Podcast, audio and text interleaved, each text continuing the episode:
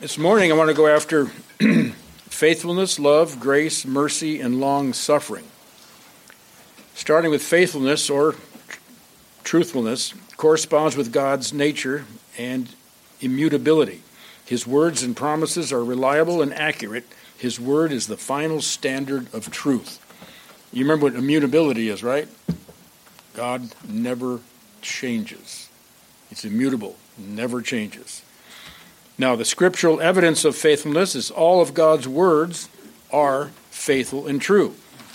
So we might as well turn to a psalm that we've been reading through the summer in uh, church service time, Psalm 119.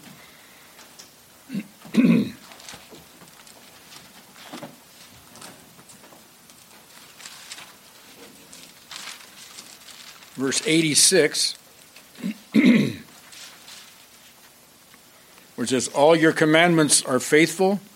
They have, they have persecuted me with a lie. Help me. Entering. That's why a lot of people think this might be David as the, as the writer of this one, because uh, he was often on the run there. but uh, it's interesting that uh, he points the fact out that his commandments are faithful, and uh, while he's been, persecuted and crying for help, Psalm 1 in chapter verse 142 says your righteousness is an everlasting righteousness and your law is truth. Again, interesting linking together righteousness being everlasting and your law is truth. And we've we've heard in other passages also that the uh, law and the word of God is also everlasting. And then uh, verses 151 and 52. You are near, O Lord, and all your commandments are truth. Of old I have known from the, the, your testimonies that you have founded them forever. And then Daniel chapter 4, verse 37. Daniel 4:37. And again, this is the wrap up statement to Nebuchadnezzar's testimony. Nebuchadnezzar says, Now I, Nebuchadnezzar, praise, exalt, and honor the King of heaven, for all his works are true and his ways just, and he is able to humble those who walk in pride. and that is a lesson Nebuchadnezzar learned firsthand. If you're familiar at all with, this, with the uh, book of Daniel, um, And because of the time, let's move on to the next one where the term where God is our rock on whom we can depend. It's interesting that term rock for God shows up all over the, the Old Testament. And um, let's, let's start with Deuteronomy 32. Deuteronomy 32. Again, I noticed in, in this study of the attributes uh, and looking them up and studying them that often the discussion of his attributes, attributes brings me into the book of Deuteronomy. And I just get a, the more I'm in this book, the more I'm really impressed with the, with the, the volume of material that's covered in the book of Deuteronomy. It's a magnificent book. Uh, probably terribly overlooked, I'm afraid, but a great book. Verse 4 of chapter 32 The rock, his work is perfect, for all his ways are just.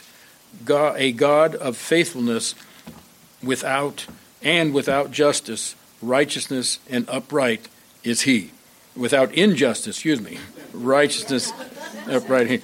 Major difference. Amazing what two little letters can can, can do to a word. yeah. Read those that last phrase. God is a God of faithfulness without injustice, righteousness and upright is he. Again, it's just like steady, like that rock. And then verses 15 through 18. But Jeshurun, now that's just another term for Israel. Jeshurun grew fat and, and kicked. You, you are grown fat, thick, and sleek. Then, then, then, then he forsook God who made him and scorned the, the rock of his salvation. They made him jealous with strange gods, with abominations. They provoked him to anger. They sacrificed to demons who were not God, to gods whom they had not known, new gods who came lately, whom your fathers did not dread. You neglect the rock who begot you, and forgot the God who gave you birth. Again, recapping um, some of the sins of the of the nation. Um, and again, you went after these false gods, and you rejected the rock, the one that it's your stability, the one that's your foundation. You rejected the rock, the one that can really do something for you. And then Psalm 18. Matter of fact, that would be a great study one day, just looking up all the passages about the rock and put them into greater, greater context. But Psalm 18, verses 2 and 3. The Lord is my rock and my fortress and my deliverer, my God, my rock, in whom I take refuge, my shield and, and the horn of my salvation, my stronghold. I call upon the Lord who is worthy to be praised, and I am saved from, from my I am saved from my enemies. Again, the rock. And then last but not least here, Isaiah 26, verse 4. 26 4 Trust in the Lord forever, for in God the Lord we have an everlasting rock. I mean, that would be a, a great sign for the wall. I mean, just think, think about it. Trust in the Lord forever, for in God the Lord, God, that's the word there, that's sacred God, Yahweh, we have an everlasting rock. And then also, uh, biblical evidence of his truthfulness and his faithfulness is the fact that he keeps all of his covenants. He keeps all. And I know I've had some conversations lately with folks about different views of uh, future things. And um, that's one of the reasons, like some of these other views, uh, other than the premillennial view, um, where well the church, know, a lot of the covenant theologians, where you know Israel sinned, therefore the church took its place. Well, that kind of like, well, what happened to the Abrahamic covenant? Oh, the church took it. Oh, okay. Well, no, I don't read it that way. Scripture, Deuteronomy four thirty one.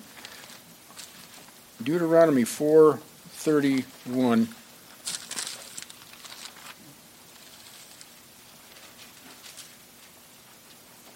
For the Lord your God is a compassionate God. He will not fail you, nor destroy you, nor forget the covenant with your fathers, which he swore to them.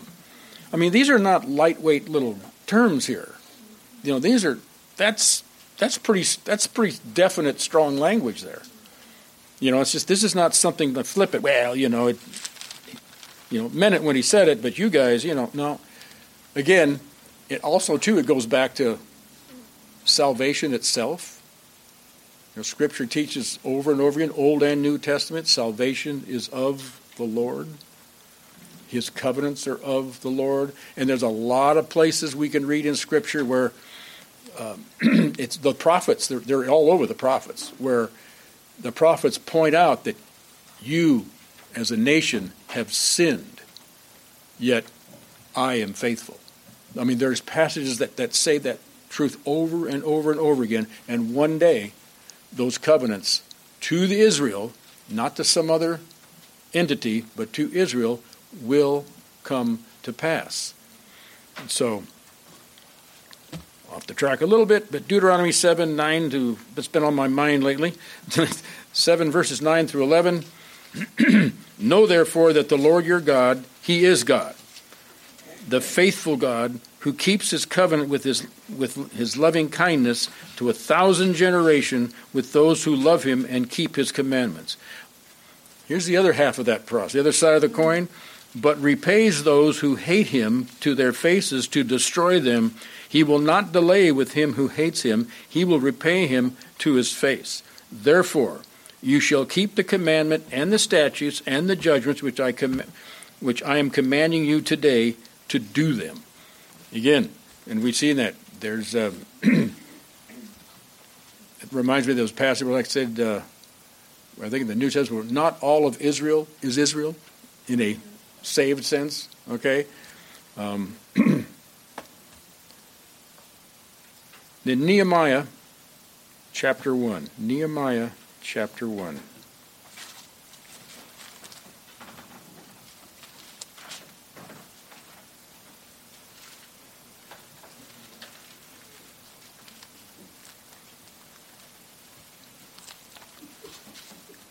Are You there? Nehemiah chapter. I thought I heard some grunts and groans back there.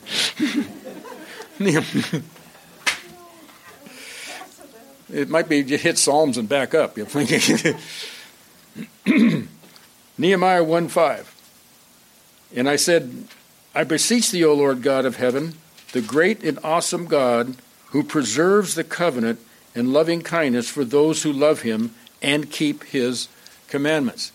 And again, even you look forward into history, all of those Jewish people over the centuries that were true believers will receive those covenant promises. Like when we went through it, our study of uh, eschatology, remember that they uh, we saw the Abrahamic covenant and the Davidic covenant and the new covenant by way of Jeremiah 31, speaking directly to the Jews those saved Jews will experience and receive those covenant promises. I believe they're coming in that thousand year period spoken of in Revelation 20. but anyway, we've been through that one. And I love this passage, 2 Corinthians 1. Um, we'll look at, we'll, like I say, we'll have to pass some of these. 2 Corinthians chapter 1, verses 18 to 20, where all of God's promises are responded to by yes and amen.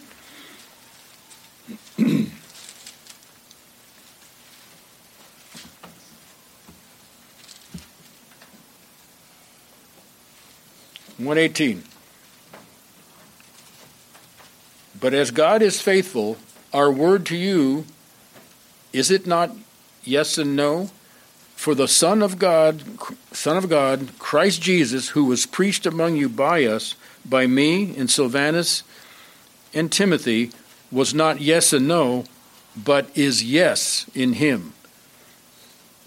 for as many for as many as may be the promises of God in him, they are yes. Wherefore also by him is our amen to the glory of God through us. So I mean, as far as the promise of God, you can say yes and amen. When He says a promise, gives a promise, it's good. It's gold. You can count on it. It's going to happen because it's based on His character. It's not based on what we do or anybody else does. It's based his promises are based solely on his character as being a faithful and trustworthy God. And that's why we can say to those promises like uh, Paul wrote here, it's yes and amen. You read a promise, you can say, Amen. It's going to happen. It's going to happen. Folks you were talking to accept what you said, the ones who were questioning? Not fully. Not fully. I, I don't know how people can not. Yeah, it's it's interesting the folks out there that, uh, for lack of a better, don't get it. Okay. on to on to the next one, or get something else. Let's put it that way. The word love. Now, God's love is self giving for the eternal benefit of his people. And for a good example, for God so loved the world that he gave his only begotten Son. To me, you know, John 3.16, that's, that to me is the best, the simplest definition of what God's love is. For God so loved, he gave. And when you talk about love, that uh, we're going to look at the words, the agape, agapeo love. It's it's a love that, that gives. It does something. It just doesn't say, you know, like like oh, I love you, mean it, and then walks away. You know, no, it's it's got something to it. You're you're, you're actually, it's it does things. It acts. It does. It just doesn't speak. It's not all talk. It's, uh, it's as much shown as is spoken. Matter of fact, the scriptural evidence for God love, uh, well, I put the words for love in the Bible. In the, in the Hebrew Old Testament, aheb is the word used for God's love for his people. Let's go back to Deuteronomy 4.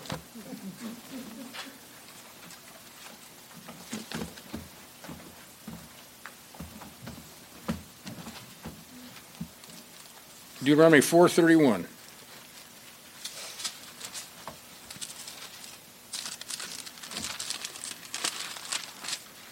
To 38.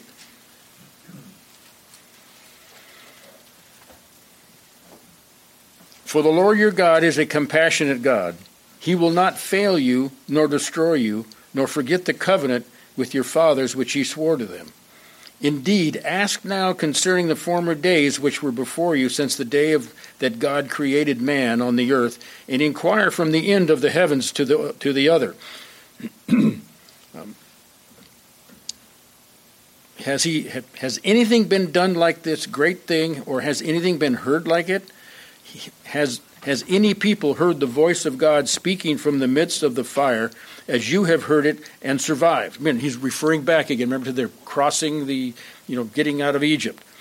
Or has a, or has a God, small g, to, to, to do, to go and, and take for himself a nation from within another nation by trials, by signs and wonders, and by war, and by a mighty hand, and by an outstretched arm, and by a great terrors as the Lord your God did for you in Egypt before your eyes? To you, to you it was shown that you might know that the Lord, He is God. There is no other beside Him. Out of the heavens He let you hear His voice to, to discipline you. And, and on earth he let you see his great fire, and you heard his words from the midst of the fire. Because he loved your fathers, therefore he chose their descendants after them. And he personally brought you from Egypt by his great power, driving out from before you nations greater than mightier than you, to bring you to, to bring you in and to give you their land for inheritance as it is today. I mean, he's Remember, Deuteronomy, the book covers what Moses taught the people just prior to going in to take the promised land. So, this is the final message that Moses gave, recorded for us. And again, you know, you're going in, and he says, What other nation has made these kinds of problems? Have you made that demonstration? And the answer is obviously, well, none. none all throughout history. And 7, 6, and 6 to 8, Deuteronomy says, For you are a, check, you are a holy people to the Lord your God. The Lord your God has chosen you to be a people of his own possession out of all the peoples who are on the face of the earth. The Lord did not set his love on you or, or choose you because you were more in number any of the peoples, for you were the fewest of all peoples, but because the Lord loved you and kept the oath which he swore to your forefathers, the Lord brought you out of, of, by a mighty hand and redeemed you from the house of slavery, from the hand of Pharaoh of Egypt. Again, that was an act of love. He did all that as an act of love. Also, um, we won't. We'll, in the Greek, the Greek New Testament. I want to get to this quickly. The Greek word in the New Testament is agapeo and agape is a selfless love that again that gives. It speaks of commitment of one to another. Now, before we go on, I want to go to John 15, but before we get there, that agapeo is used in the place of aheb in the Old Testament.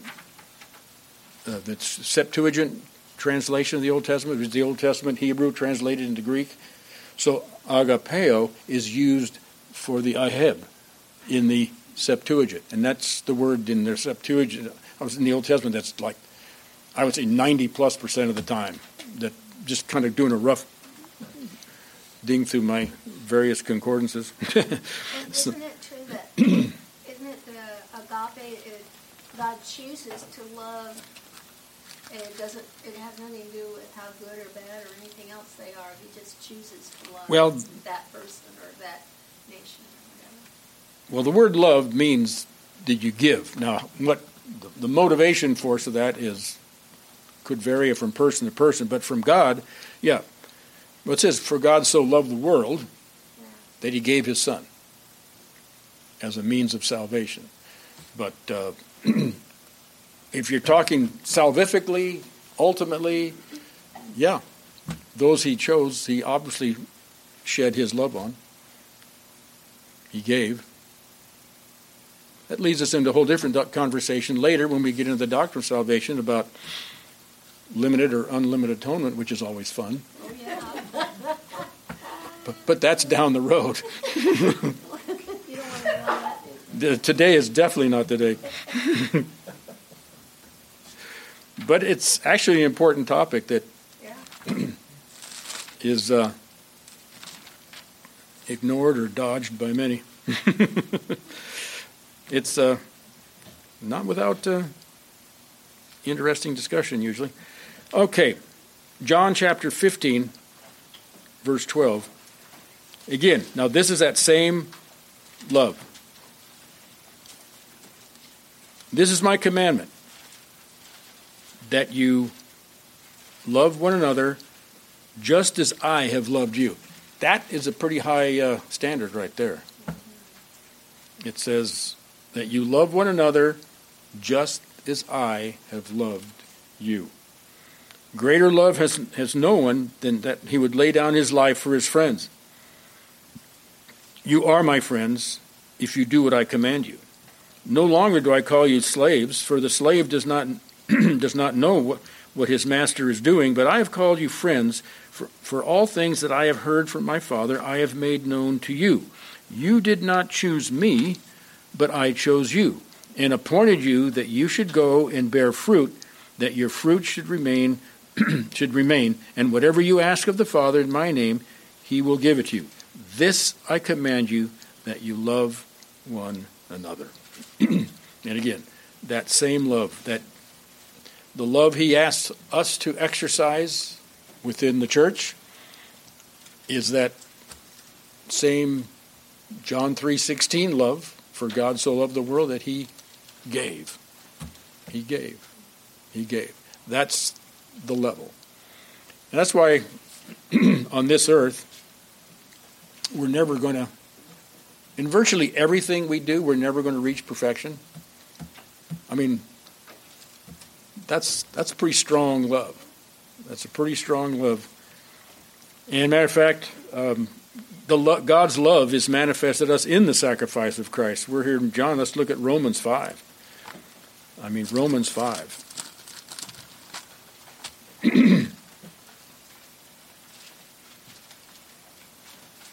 Five six through ten. For while we were still helpless, at the right time, Christ died for the ungodly. For one would hardly die for a righteous one. One would, one will uh, hardly die for a righteous man, though perhaps for the for the good man someone would dare even to die. But God demonstrates His own love toward us in that while we were yet sinners, Christ died for us. Much more than than having now been justified by his blood, we shall be saved from the wrath of God through him. For if while we were enemies, we were reconciled to God through the death of his Son, much more having been reconciled, we shall be saved by his life. I mean, you just, you just think about that. Uh, where it says we were, we were enemies, literally, we were at war. And matter of fact, to be at war with God is to ultimately lose. But while we were in that situation, God, just by His love, His grace, which is our next one, He just took us out. He just took us out. He did on His own. And then, seeing that we're so close, 837, and because of that, but in all these things we overwhelmingly conquer through Him who loved us. You know, King James put it this way, you know, we are more than conquerors. And it's all because of the fact that he loved us. And I don't we don't need to turn there, but in uh, 1 John 4, 7 through 16, it just John speaks of, you know, just God is love. And again, it's like we talked about at the very beginning of the attributes. Uh, we started this on attributes that uh, these attributes are who God is. They are His descriptors. He is these things. He is these things. Um, and then right there, right with love, is grace. Grace describes God as perfectly bestowing favor on those who cannot earn it due to their sinful state and who are facing eternal condemnation. Again, the scriptural teachings, um, the object of God's grace are primarily God's people, but then there is a kind of a, a general grace, common grace upon all of mankind. But I'm talking about the specific grace that leads to salvation. Genesis 6 8, we don't need to turn there, but that's where, as God is about ready to send the flood, getting prepared to send the flood, where it says, Noah found favor, okay, in the eyes of the Lord. Well, that word favor would be the Old Testament equivalent of our New Testament word grace. Noah found grace in the eyes of the Lord. Israel is kept by the grace of God. Let's look at look at Isaiah 43. Isaiah 43.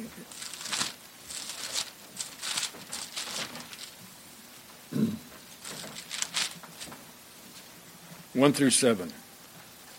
But now, thus saith the Lord, your Creator, O Jacob, and He who formed you, O Israel, do not fear, for I have redeemed you. I have called you by your name. You are mine. That's that's again. That's pretty strong. I don't see that covenant being that promise being just thrown away. I'm sorry. I just I don't see that happening. When you pass through the water, I will be with you, and through the rivers, they will not overflow you. When you walk through the fire, you will not be scorched, nor will the flame burn you. Why? Well, verse 3 For I am the Lord your God, the Holy One of Israel, your Savior. I have given Egypt as your ransom, Cush and Sheba in your place. Since you are precious in my sight, since you are honored, I love you. I will give I will give other men in your place and other peoples in exchange for your life. Do not fear, for I am with you. I will bring your offspring from the east. I will gather you from the west. I will say to the to the north, give them up, and to the south, do not hold them back.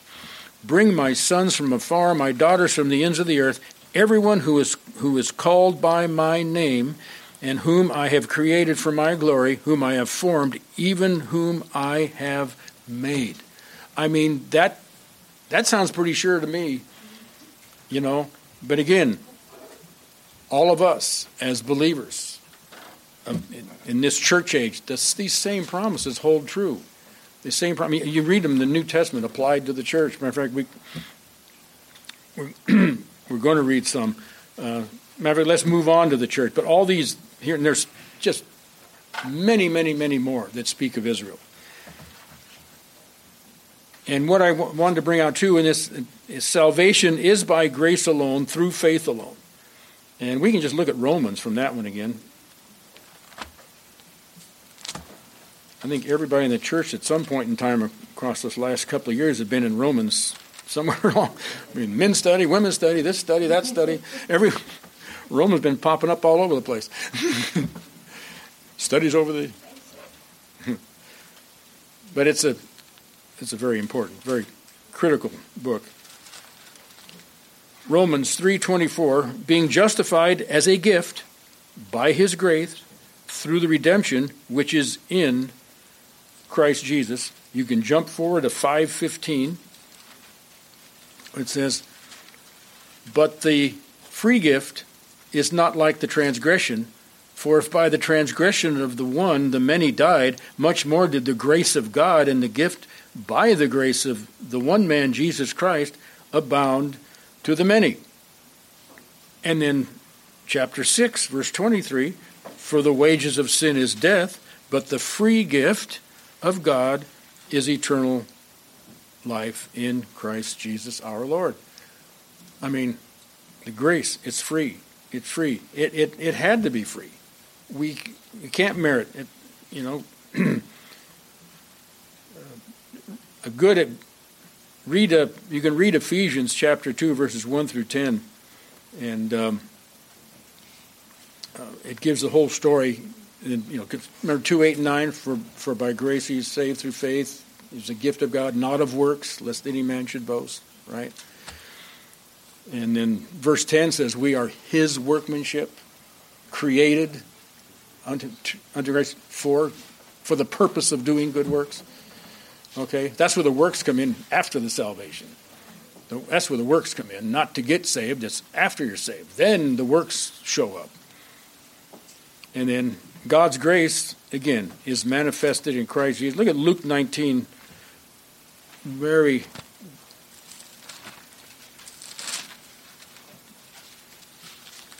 We'll be seeing this passage again sometime soon. The story of Remember Zacchaeus?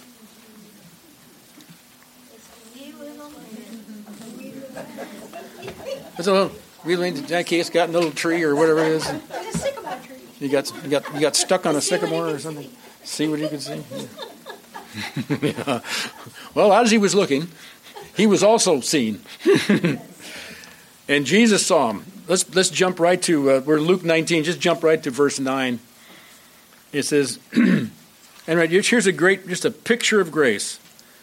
And Jesus said to him, Today salvation has come to this house because he too is a son of Abraham. For the Son of Man has come to seek and to save that which was lost. That's, that's grace. He comes to seek and to save. All of us who are saved, we've been sought out and saved by the grace of God. I mean, that is, and that is much, much to be thankful for, you know, because man in their sin nature isn't going to seek out God. They'll seek out a false God because that's something they can live up to, and so they think.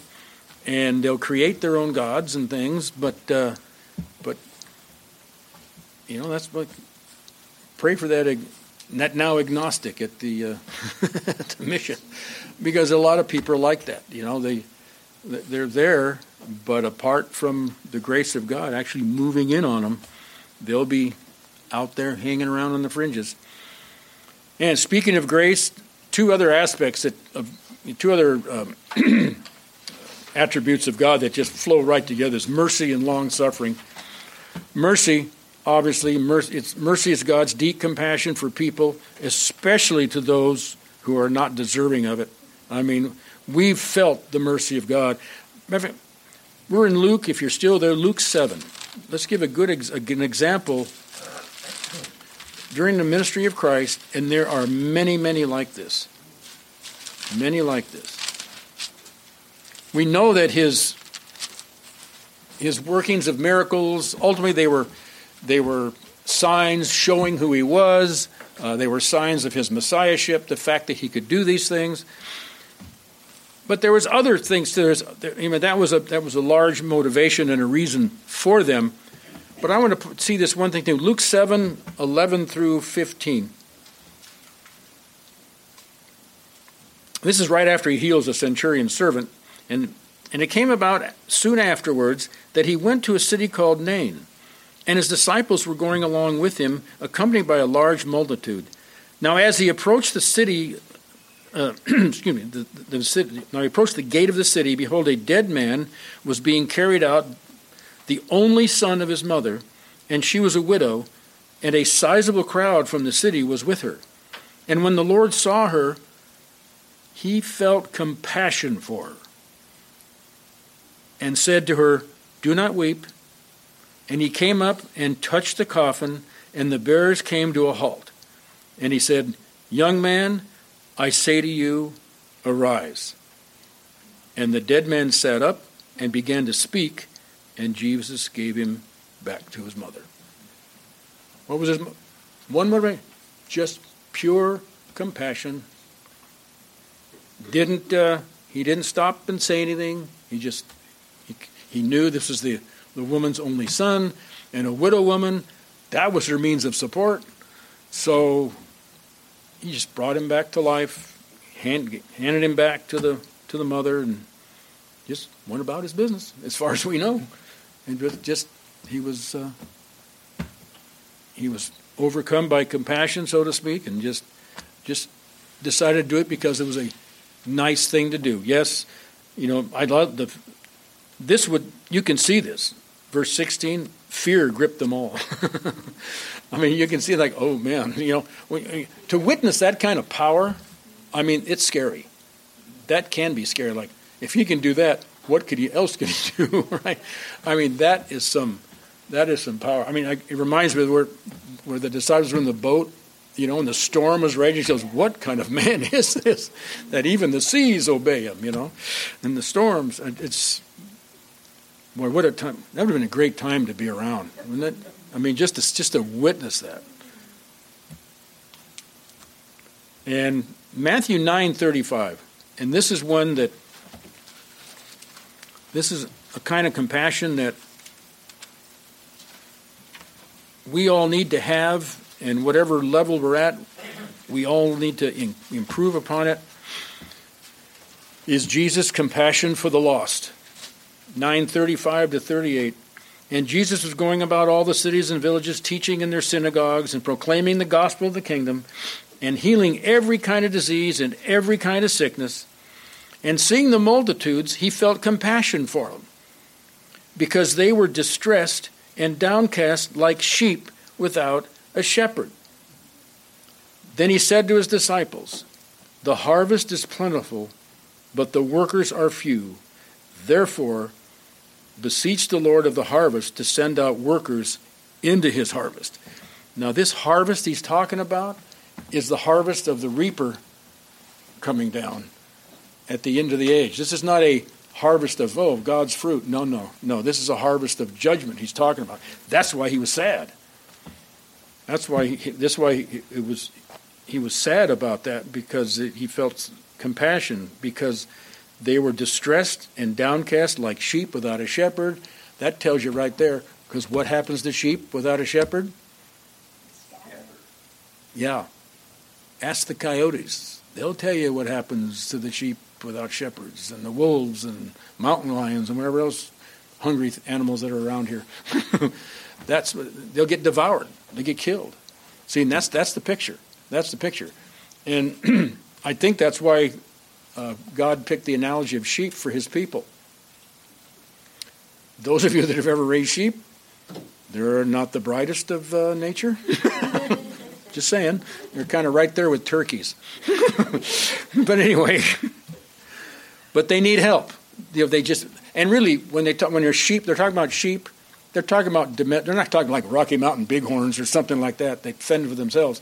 They're talking about domestic sheep. Domestic sheep are just totally helpless.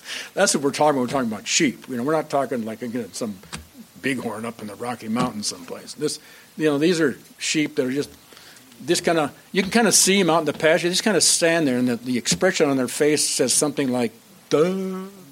They even make "duh, duh." You know, you hear them, but they give good wool. and then and then long suffering. Long,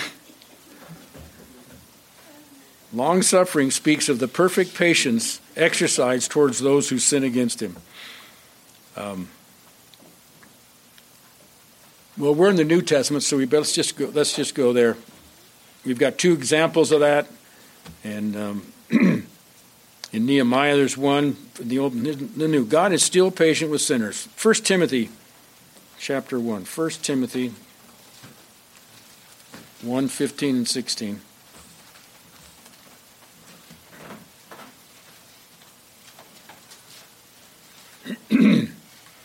is a trustworthy statement deserving of full accept- acceptance that Jesus Christ came into the world to save sinners, among whom I am foremost of all. And yet, for this reason, I found mercy, in order that in me, as the foremost, Jesus Christ might demonstrate his perfect patience as an example for those who would believe in him for eternal life. And Paul uses himself, in his estimation, as being chief of sinners, because remember, he, and he's used himself as an example of that and elsewhere because he actually persecuted the church. I mean, he stood there and watched Stephen getting stoned to death. Okay, I mean, he was there. He was he was an accomplice to all that. So he puts himself as the worst of the worst. But he says, hey, if God can show patience to me, he can show patience to anybody. That's, that's what he's trying to say. That's one of the things he's saying here. That, that's a demonstration of his, per, of his that, that Christ might demonstrate his perfect patience as an example for those who would believe in him for eternal life. And then uh, 2 Peter 3 9, and we'll close with that. 2 Peter 3 9. The Lord is not slow about his promise, as some count slowless, slowness, but is patient toward you, not wishing for any to perish, but for all to come to repentance. And that's like, that's saying like, the reason why God just doesn't rush right in and just just slam bang and condemn the whole world and just wipe the sinners off the earth because there's more people out there he's planning on bringing into his kingdom so, for the sake of those that have not yet believed, he's exercising long suffering and he's holding back his earthly judgments. So, if you ever wonder why does God put up with it, he puts up with it because he's long suffering, and there's more people out there that he's going to bring in. And praise the Lord for everybody that's spreading the gospel. Yes. That's right. I believe there is. There's no question there is. There is. The fact that we're all still, the earth is still moving, there is. okay, let's, let's close. Father God, we thank you for this time, Lord, and we just pray as we, I know we took a lot of topics today, a lot of, a lot of your attributes, but Lord, we just pray that we would perhaps go back through these notes later this week, that we would just fully appreciate and love what you've done for us. And again, Lord, we just we cannot thank you for enough for the faithfulness, love, and grace and mercy and long suffering you've shown to us. We just ask it in Jesus' name. Amen.